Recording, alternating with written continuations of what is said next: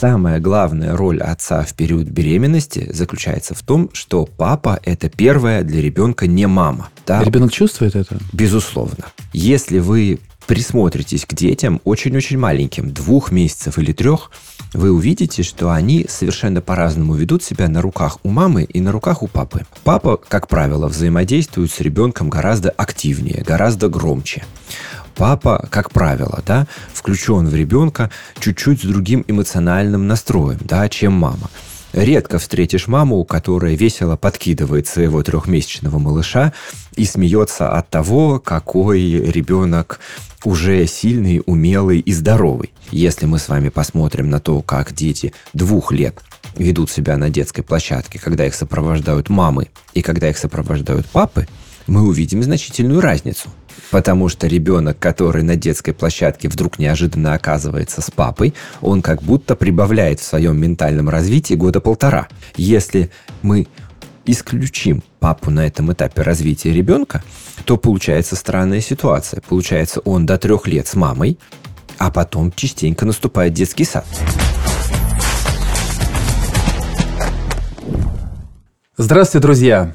Это подкаст «Осознанное родительство. Отцы и дети». Он создан компанией «Магнит» совместно с психологами Московского государственного университета и Психологического института Российской академии образования в рамках проекта «За пределами работы». Я Алексей Чагадаев, папа двоих детей и председатель Совета отцов Москвы. В нашей студии кандидат психологических наук, детский подростковый психотерапевт, преподаватель факультета психологии МГУ, Антон Валентинович Сорин. Антон, здравствуйте. Здравствуйте, Алексей. Здравствуйте, дорогие зрители. Прекрасно встретиться с отцом двоих детей. Отцу двоих детей. Есть о чем поговорить. Прекрасно, конечно. Да. Антон, знаете, как я недавно увидел материал, который называется «Что ждут дети от своих родителей». Мне интересно было читать по одной простой причине. Обычно же как? Вот э, мы смотрим на вообще вот все эти статьи с точки зрения либо, ага, вот инструкция к действию, или же вот рекомендации, некий психолог говорит, что надо делать, ну и так далее. Читая ваш материал, я увидел э, интересный подход. Как бы глазами детей описаны мы. Что от нас ждут наши дети, что, соответственно, они думают о нас, ну и так далее. Как вообще такая идея пришла в голову? Ну, Алексей, если бы кто-нибудь меня когда-нибудь спросил, Э, что является самым-самым главным компонентом любых взаимоотношений между детьми и родителями, то я бы сказал, что ключевой момент этих отношений, да, который позволяет избежать, наверное, 90 процентов любых трудностей и сложностей, какие только возможны, это возможность родителей сонастраиваться да, с тем, что в данный момент происходит с их детьми. Главное родительское качество помимо всех остальных очень важных родительских качеств, это чуткость к тому, что происходит сейчас с ребенком, и понимание, как в этой ситуации лучше отреагировать. Иногда у детей есть потребность в ограничениях и рамках, и родители должны ее предоставить. Иногда у детей есть потребность в свободе, в уважении собственного мнения, даже если оно неверно, со стороны родителей. И родители, улавливая это, должны, соответственно, отвечать на актуальную детскую потребность, на актуальную детскую нужду. И именно поэтому мне было важно постараться обратиться к родителям от лица детей для того, чтобы именно эту возможную сонастроенность чуть-чуть облегчить.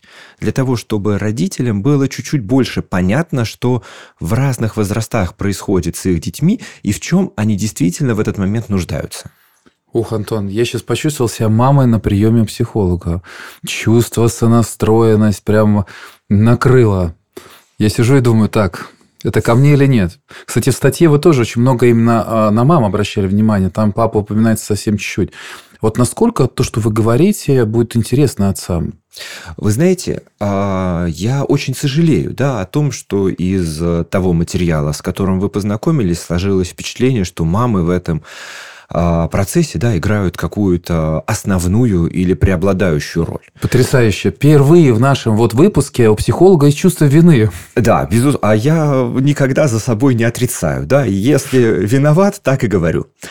А, конечно, без а, участия отца, без роли отца, да, все те процессы, о которых мы говорим, весь тот процесс сонастроенности, он а, принципиально невозможен. Он по-разному невозможен, да, и в этом отношении, конечно, папина роль в воспитании ребенка, в его развитии, в его взрослении, она просто динамически меняется от одного возраста к другому. И если, например, в отношении маленького ребенка, а, в отношении маленьких детей часто роль мамы считается да, наиболее принципиальной и наиболее ведущей, и наиболее значимой, то в этот момент мы должны поставить перед собой вопрос, а что должен сделать папа для того, чтобы мама могла в полной мере а, быть сонастроенной с ребенком, полностью участвовать в том, что с ребенком происходит, да, и реализовывать свою материнскую функцию. И это ключевая роль отца. Но в процессе взросления папа, конечно, приобретает и самостоятельную роль. Э, в процессе взросления, я имею в виду, когда ребенок становится уже почти совсем взрослым, ему уже полгода, и тут уже без папы совершенно никак не обойтись в таком действительном и буквальном папином воплощении. Вот прям с полугода? Конечно. А раньше? А, ну, давайте возьмем, если раньше, тогда... Давайте прям вот по возрастам, наверное, давайте. пойдем. Вот раньше ты сколько? Это с какого возраста? Ну, давайте начнем с того, что папа играет критическую роль в зачатии. А, Не поспоришь. Да. Такое действительно бывает. Несмотря на то, что мы сегодня сталкиваемся со множеством новых технологий, которые так или иначе этот процесс усложняют и трансформируют, это никак не меняет общей сути дела. Да, без папиного участия а, зачатие ребенка да, практически не представляется возможным. И папа играет очень большую роль в развитии ребенка уже в период беременности. Каким образом? А, малыш, находясь в утробе матери, естественно воспринимает маму как часть той среды, в которой он находится.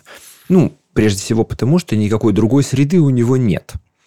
И голос мамы, шум маминого сердцебиения, те процессы, которые происходят с мамой, это те процессы, которые ребенок воспринимает как среду, в которой он находится, как некое естественное окружение. Папа, появляясь в качестве человека, который ждет малыша, который надеется на то, что этот малыш скорее появится на свет для того, чтобы с ним можно было более активно взаимодействовать, играть, развиваться вместе и куда-то двигаться, естественно, становится первым человеком, который выделяется для ребенка из той среды, в которой он находится. Подожди, ну как он выделяется? Он же ничего не чувствует. Папа максимум, что может там ладошку приложить, что-то сказать, или музыку поставить, там Шопена, например, послушать. А, приложить ладошку, что-то сказать э, своим басом, или поставить Шопена, или что угодно другое – это значит сделать что-то на свете другое относительно мамы.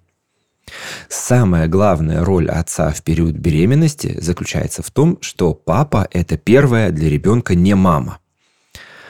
И это принципиально важный момент. Да? Ребенок чувствует это? Безусловно.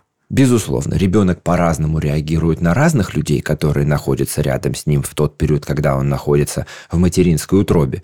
И, конечно, определенно на поздних сроках беременности и узнает своего папу, и реагирует на него. Я сейчас задам вопрос, который мы постоянно задаем, говоря о детях. А, и вот вы даже говорили сонастроиться с ребенком и так далее. А вот чем интересуется ребенок в этом возрасте? В маминой утробе? Ну да, конечно. Вот я относительно папы. Папе же важно знать, что полезного сделать. Прекрасный вопрос, прекрасный. Прежде всего, конечно, ребенок интересуется в том, заинтересован, да, ребенок заинтересован в том, чтобы, во-первых, адекватно питаться, адекватно снабжаться кислородом, потому что это то, что необходимо. Это мама. Да. Вы знаете, я бы так не стал говорить. Я бы так не стал говорить, потому что очень во многом от того, насколько папа готов принимать в этом участие, зависит и то, насколько это делает и реализует мама. Когда папа появляется дома в пространстве, в котором его малыш находится все еще в материнской утробе и говорит своей супруги, матери своего ребенка о том, что сейчас то самое прекрасное время, когда на улице восхитительная дождливая погода, и это то самое время, когда мы обязательно должны выйти погулять. Может быть, для мамы, особенно на поздних сроках беременности, выйти погулять может быть не очень приятно и тяжеловато. Но можно быть абсолютно уверенным в том, что папе она охотно составит компанию. Прекрасно. Ну, это понятно. Это понятно. Я, конечно, так иронизирую по поводу того, что интересует. Но вот правда, что папа может сделать? Вот чем он может быть полезен а, на этом этапе?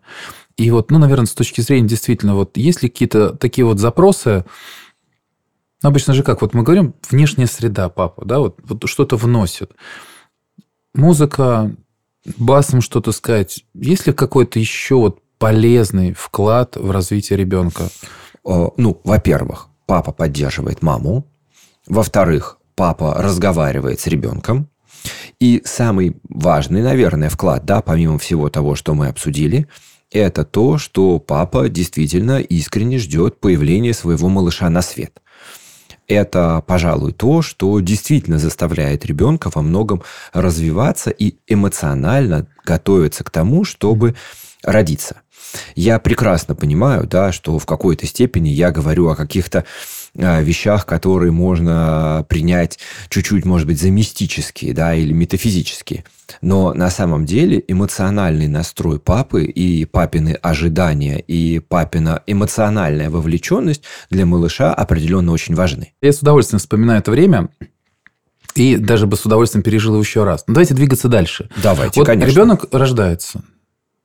Вот он малыш, еще совсем младенец. Вот что его интересует, что он ждет от папы? А, очень важно акцентировать здесь внимание на том, что а, человеческий детеныш а, появляется на свет очень мало подготовленным к жизни. Если мы возьмем в качестве ближайшего примера для сопоставления любое известное нам млекопитающее – мы поймем, что оно тоже рождается беспомощным, но приобретает самостоятельность и автономность достаточно быстро. У человека очень длинный период детства и очень длинный период беспомощности. Вот мы сейчас смотрим через детей. Вот да. даже интересно, что-то они особенно чувствуют, что-то их особенно интересует, что может дать отец. Да. Э, переходим к этому вопросу. Конечно, да. А вы спросите, что именно? А, и я не постесняюсь ответить. Вновь мы приходим к тому, что самое главное свойство папы заключается в том, что он не мама.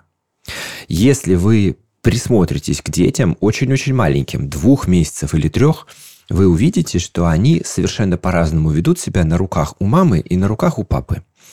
На руках у мамы и на руках у папы это два совершенно разных ребенка. Почему? Потому что папа, как правило, физически сильнее – Папа, как правило, взаимодействует с ребенком гораздо активнее, гораздо громче.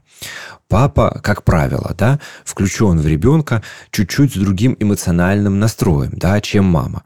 Редко встретишь маму, которая весело подкидывает своего трехмесячного малыша и смеется от того, какой ребенок уже сильный, умелый и здоровый. А от папы этого мы ожидаем гораздо в большей степени. И в этом смысле папа с самого начала транслирует абсолютно уникальный, не связанный с мамой опыт взаимодействия. У меня дочка родилась, я вот почувствовал, ну, начал относиться к ребенку как к ребенку, наверное, когда этот возраст достиг, ну, может быть, 3-4 года. Вот до этого момента, когда я был молодым отцом с первым ребенком, я даже его не прочувствовал. А, просто не понимая, зачем я нужен. Да? Вот получается, что мы сейчас э, даем такие эмоциональные всплески.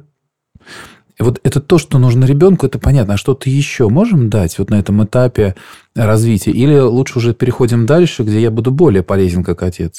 Смотрите, К следующему возрасту, имею в виду. А, мы можем двигаться дальше, да, но конечно, имея в виду, что вот эти первые полгода – это прежде всего альтернативный эмоциональный опыт и возможность позаботиться о маме. Что является уже хорошим примером. Что является абсолютно критически необходимым. Потому что на самом деле, да, может быть, это звучит как нечто очень малое, но на самом деле а, в процессе воспитания детей, а, на мой взгляд, да, а, мы очень часто делаем не совсем верный акцент на том, как много нужно сделать родителям. На самом деле, мне кажется, очень важно сделать акцент на том, как часто то критическое, что необходимо для развития ребенка, кажется очень маленьким и незаметным. Казалось бы, поддержать маму и дать ребенку альтернативный эмоциональный опыт. Не так много.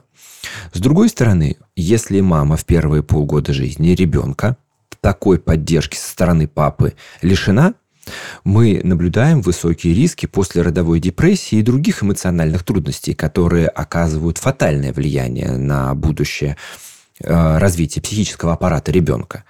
И это принципиально важный момент. Мы видим маму и малыша как диаду. И эта диада, конечно, является для ребенка... Чем, чем видим? Диадой, парой. Мама ага. и малыш, да? Угу. И эта пара... То есть, когда папа исключен. Да. И эта пара может быть настолько для малыша комфортной, ну, он привыкает к этому, да, к пространству взаимодействия только с мамой. И это значительно э, снижает его способность адаптироваться к изменениям окружающей среды, которые будут разворачиваться вокруг него в дальнейшем. И папа, привнося другой эмоциональный опыт, создает почву для вообще психического развития ребенка, для его отделения от мамы, для его взросления, для его становления, да, как такого автономного, самостоятельного человека.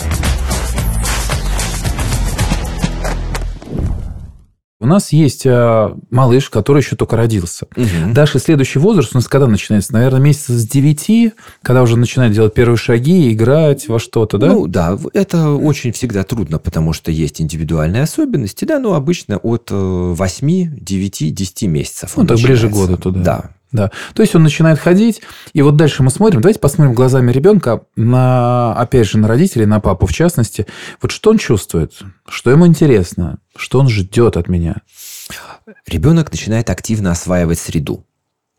И, естественно, в этом процессе очень часто мамы а, выполняют роль а, такого удержания ребенка и стремление скорее позаботиться о нем даже тогда, когда, может быть, для самого ребенка это уже не так уж и необходимо.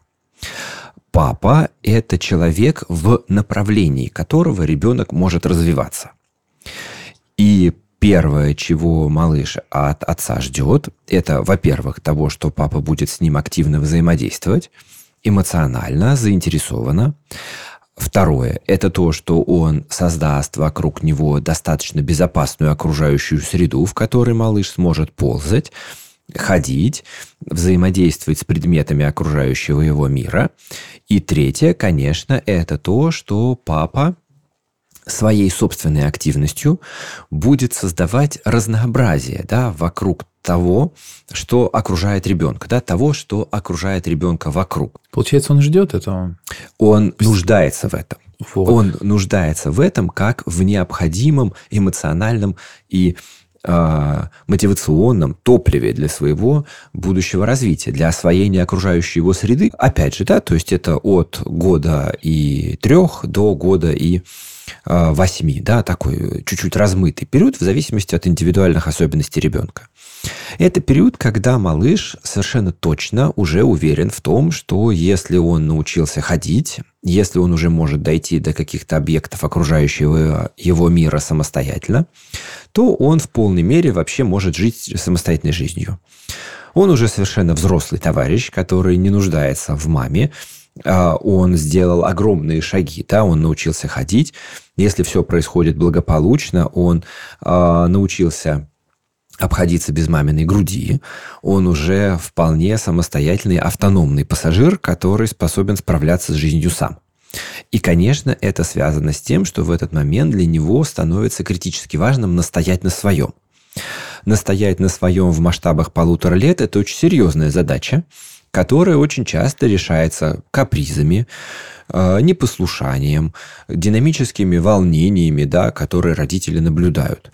Мы, Голосом. Э, безусловно, да, мы кричим, мы бузим, мы отказываемся спать, мы отказываемся есть и всеми своими вообще фибрами даем родителям понять, что перед ними не тварь дрожащая, а человек, который право имеет. Понимаете, это серьезная, серьезная ситуация. Да? Не только перед Родионом Романовичем Раскольниковым стоял такой вопрос, да, но перед полуторагодовалым ребенком стоит гораздо более остро во многом, я бы сказал. И в этот момент, конечно, ребенок ждет от папы, прежде всего именно от папы, что папа, во-первых, будет относиться к этим проявлениям ребенка в достаточной степени терпимо. Если вы имеете дело с человеком, который а, уже не тварь дрожащая, то за каждый предпринятый каприз предпринимать карательные меры а, и наказывать ребенка, конечно, не стоит. Ребенок ждет понимания к тому, что он переживает, и поддержки со стороны родителей. С другой стороны, он остро нуждается в том, чтобы столкнуться с реальностью. А реальность такова, что несмотря на то, что он уже имеет право, права его все-таки очень ограничены его же собственными возможностями, которые пока довольно скромный характер имеют. И в этом смысле папа часто становится тем человеком, который может настоять. Разъясняет права. Совершенно верно, да, так сказать, подводит правовую базу, да, чтобы не случалось эксцессов с топором и старушками-процентщицами, папы должны внести... Так, Антон, вы что детям читаете на ночь? Разную литературу. А, ну, пожалуй, преступление и наказание рановато для полутора. Поэтому пересказывайте. Нужно привнести границы и рамки, да, и это очень во многом роль папы. Да? Мамы, конечно, тоже с этим справляются, но, но, конечно, ребенок находится в некотором замешательстве, потому что первые полтора года жизни он привык к тому, что мама реагирует на любую его потребность. Точно появляется откуда ни возьмись вместе со своей грудью для того, чтобы его накормить. Стоит ему... Только начал возмущаться, она тебе грудь. Совершенно верно. Или если он начал возмущаться, она заглядывает в твой подгузник, понимает, что он наполнен э, субстратом, и в этот момент предпринимает все необходимые усилия, более того, сопровождает это очень милыми какими-то мамиными так, так, репликами. Это все понятно. Давайте. Э, мне больше интересует, смотрите, а, с реакцией понятно. Раз в полтора года вот наступает, да, следующий период, вот до трех лет, как бы, можно чуть подольше. Да, он изучает мир. Да, он интересуется. Но вот важно мне сейчас как отцу понять, вот что он такого чувствует и что он от меня ждет. Он вот помощи ждет. счет. Если в том периоде это условно вот подкидывание, это вывод, это новые эмоции, как мир показать, то здесь-то я уже мир сам познаю. Угу. Да, и он ждет... Ты что... зачем отец нужен? Да. А отец, э, ты нужен за тем, чтобы, с одной стороны, быть уверенным и надежным компаньоном в познании мира, а с другой стороны, обозначать те границы, правила и рамки, которые в этом мире есть. Вот прям с правил начинаем. А, мы идем гулять. А, мы надеваем на ребенка шапку. Это может вызвать у ребенка полутора лет очень серьезное возмущение. Может, безусловно. Угу. Поэтому а, нашей семье девать шапку мама. Я должны понял, ли мы настоять в этот момент на надевании шапки на голову? Безусловно, должны. Ребенок протестует, ну, потому что он не тварь дрожащая. Но родители в этот момент трезво оценивают ситуацию. Они понимают, что на улице ноябрь. Они понимают, что прохладно. Они понимают, что атит – это не самое лучшее состояние для того, чтобы ребенок продолжал развиваться. Поэтому они надевают на него шапку, несмотря на те протесты, которые ребенок им предъявляет. И в этом отношении, да, ребенок скорее ждет от мамы, что она пойдет ему навстречу. Мамы часто так делают. У ребенка есть такой опыт. Но от папы он ждет того, что папа не будет его наказывать за проявление вольнодумства, но в то же время очень четко ограничит теми рамками, которые необходимы. То есть объяснит, объяснит правила игры. Объяснит mm правила игры. Это не такие правила игры, как правила дорожного движения. Это такие правила игры, как то, что за окном ноябрь, и если мы идем гулять, а мы идем гулять, потому что сейчас для этого время, то шапка должна быть одета на голову. Мы можем выбрать из двух. Из серой и желтой, но шапка Понятно. должна быть на голове. Понятно. Такие правила. То есть, по сути, вот этот период знаменуется тем, что ребенок приучается жить в среде с определенными правилами. С определенными правилами и определенными границами. Ребенок осваивает туалетную тему, и осваивая туалетную тему, он должен сделать какой-то шаг к тому, чтобы отказаться от подгузников и осваивать вообще пространство горшка. Освоение пространства горшка – это большая серьезная проблема. Да? В этом отношении нужно соблюдать правила. Ребенок должен соблюдать правила, касающиеся еды, касающиеся сна, касающиеся одежды, касающиеся взаимодействия с другими людьми. Потому что если мы с вами посмотрим на то, как дети двух лет ведут себя на детской площадке, когда их сопровождают мамы и когда их сопровождают папы, мы увидим значительную разницу. Потому что ребенок, который на детской площадке вдруг неожиданно оказывается с папой, он как будто прибавляет в своем ментальном развитии года полтора. Он значительно активнее, а в чем-то чуть-чуть наглее, готов гораздо более активно отстаивать свои границы во взаимодействии со сверстниками. Если... Это здорово. Так именно это и необходимо. Именно этого ребенок от папы и ждет. Именно в этом он и нуждается.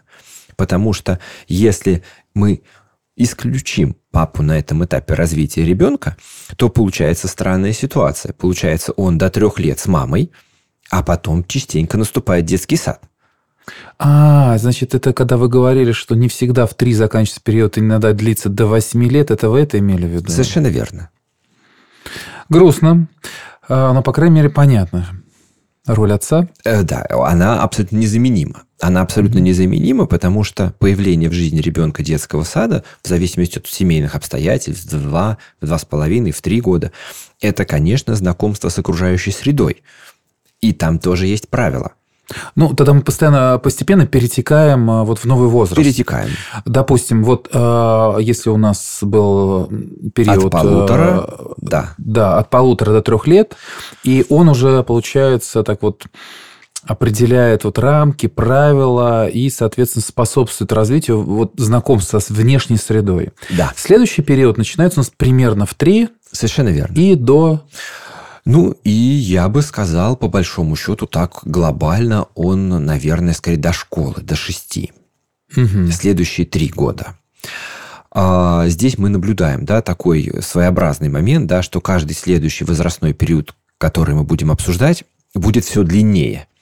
Да, если от э, полугода, от нуля до полугода, если от полугода до полутора, от полутора до трех, от трех до э, пяти-шести, периоды становятся длиннее. Это естественно. А почему, кстати, вот так разбили эти периоды? С чем это связано? А, вы знаете... Критерий какой? А, удлинение периодов связано с тем, что психическое развитие ребенка затухает. Угу. А, между ребенком нуля и года гораздо больше разницы, чем между ребенком 5 и 6. Это видно невооруженным глазом, да? А между взрослым человеком 80 и 81 года разницы вообще почти нет. Да, закон э, психического развития таков, что оно с рождения и до э, прекращения существования физического да, постепенно затухает. Как эти периоды выделены?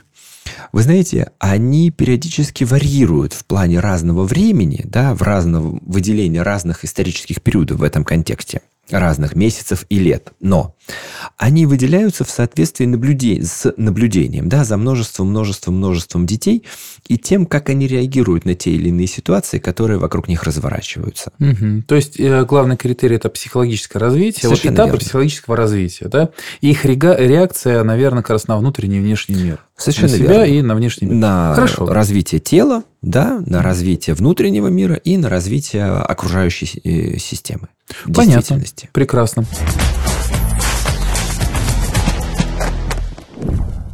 Ну что, идем в детский сад? Идем в детский что сад. Что там дети чувствуют? Что их там интересует? Ну, смотрите, здесь вот мы, как, собственно, и было анонсировано чуть-чуть раньше, сталкиваемся с тем, что появляется достаточно серьезная разница в ожиданиях мальчиков и девочек от своих отцов.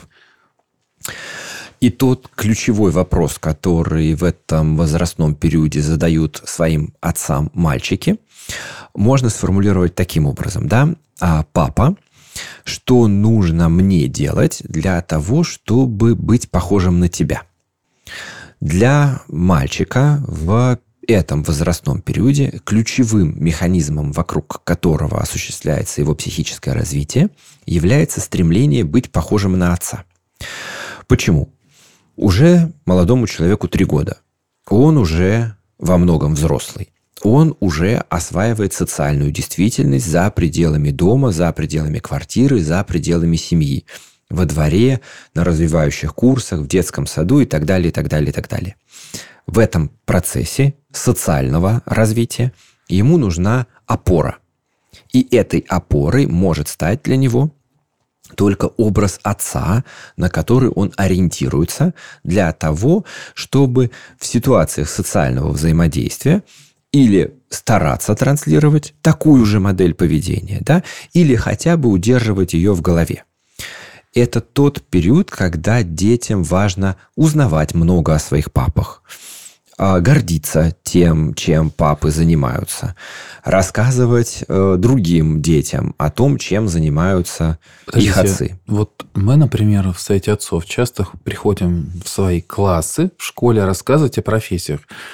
И дети действительно мало понимали, вот, вот понимают, э, чем занимается их папа, и для этого мы и приходим. Не рано ли это делать в детском саду? Вот а, что значит о Алексей, себе рассказать? А вы, понимаете, вы прекрасно а, формулируете вопрос очень верно и очень четко. А, к сожалению, мы очень часто имеем дело с теми или иными психическими процессами на той стадии, когда они уже или завершились, или завершаются. Например, ну, есть как минимум два ярких примера, которые мы должны удерживать в голове всегда. Да? Например, профессиональная ориентация так, к сожалению, складываются обстоятельства, что вопросы профориентации смещены в тот период, когда а, процесс становления малыша как человека, у которого есть определенные представления о будущей профессии, практически завершен. Ну, с 5-7 класса, сейчас тут в школах акцент делать на Совершенно на верно. В то время как на самом деле для того, чтобы подхватить этот процесс на чуть-чуть более раннем этапе и иметь возможность увидеть процесс его формирования в чистом виде, хорошо бы сместить его на чуть-чуть более ранний период. Да, на младшую школу. Казалось бы, что младший школьник может представлять себе о той будущей профессии, которому предстоит осваивать. Но если вы присмотритесь к младшим школьникам, вы увидите, что у них уже тогда есть определенные интересы – и эти определенные интересы, может быть, не являются э, готовыми какими-то основаниями для профориентации, но они являются теми ориентирами, из которых тоже очень важно исходить. Понятно. То есть э, то, что в школах начинается с 5-7 класса, это по сути уже выбор, это не подготовка. Совершенно верно. А понять э, мне, как папе, к чему больше ребенок свойственен, да, можно в гораздо более ранний период, да, в период младшей школы. А как это можно сделать? А, сейчас я к этому вернусь. А то же самое касается и узнавания о папе, о его профессии, о его роде занятий. Это очень важно делать в период детского сада. Понимает ли э, ребенок в детском саду, э, кто такой брокер?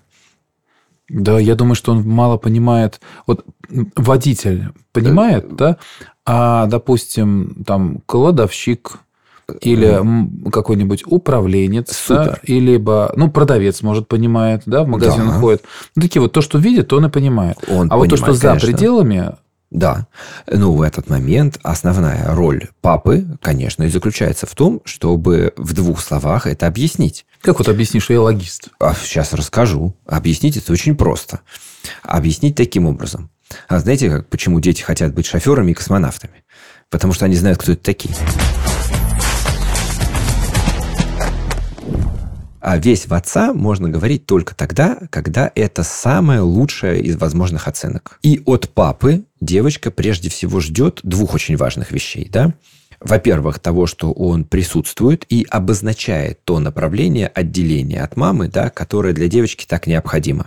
А с другой стороны, она ждет от папы достаточно четких указаний в отношении того, что именно в маме для папы так важно. К концу дошкольного возраста у них уже есть очень зрелая система представления о том, как должны быть устроены семейные отношения. Вечером за ужином, ну что, как там дела, с одной стороны, да, А с другой стороны, этот разговор имеет смысл выстроить чуть-чуть более обстоятельно. Если с папой э, складываются отношения, и если папа прилагает усилия к тому, чтобы эти отношения складывались, конечно, ребенок школьного возраста может быть вполне откровенен. Для того, чтобы понять, что происходит с подростком, очень важно, как бы это ни звучало удивительно, да, сделать а, шаг назад. Марк Твен э, очень, на мой взгляд, ярко и точно писал, что когда ему было 16 лет, он был убежден в том, что его отец дурак.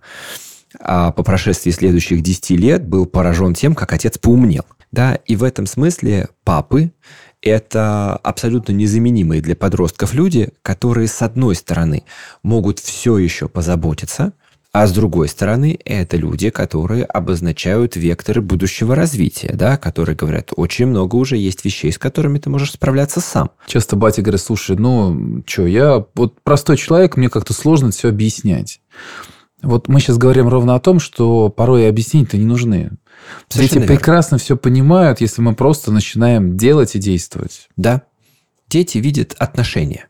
Отношение может быть выражено далеко не только в словах. Это была первая часть разговора на тему «Чего ждут дети от своих отцов?». Продолжение в следующем выпуске. И вот несколько его фрагментов. Главное родительское качество помимо всех остальных очень важных родительских качеств, это чуткость к тому, что происходит сейчас с ребенком, и понимание, как в этой ситуации лучше отреагировать. Самая главная роль отца в период беременности заключается в том, что папа – это первая для ребенка не мама, что они совершенно по-разному ведут себя на руках у мамы и на руках у папы.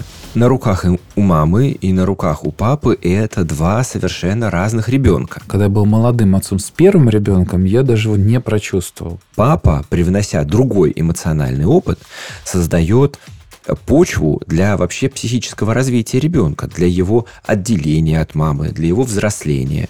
А отец, э, ты нужен за тем, чтобы, с одной стороны, быть уверенным и надежным компаньоном в познании мира, а с другой стороны, обозначать те границы, правила и рамки, которые в этом мире есть. Уже молодому человеку три года в этом процессе социального развития ему нужна опора. И этой опорой может стать для него только образ отца. Как вот объяснишь, что я логист? Объяснить таким образом. А знаете, как, почему дети хотят быть шоферами и космонавтами? Потому что они знают, кто это такие.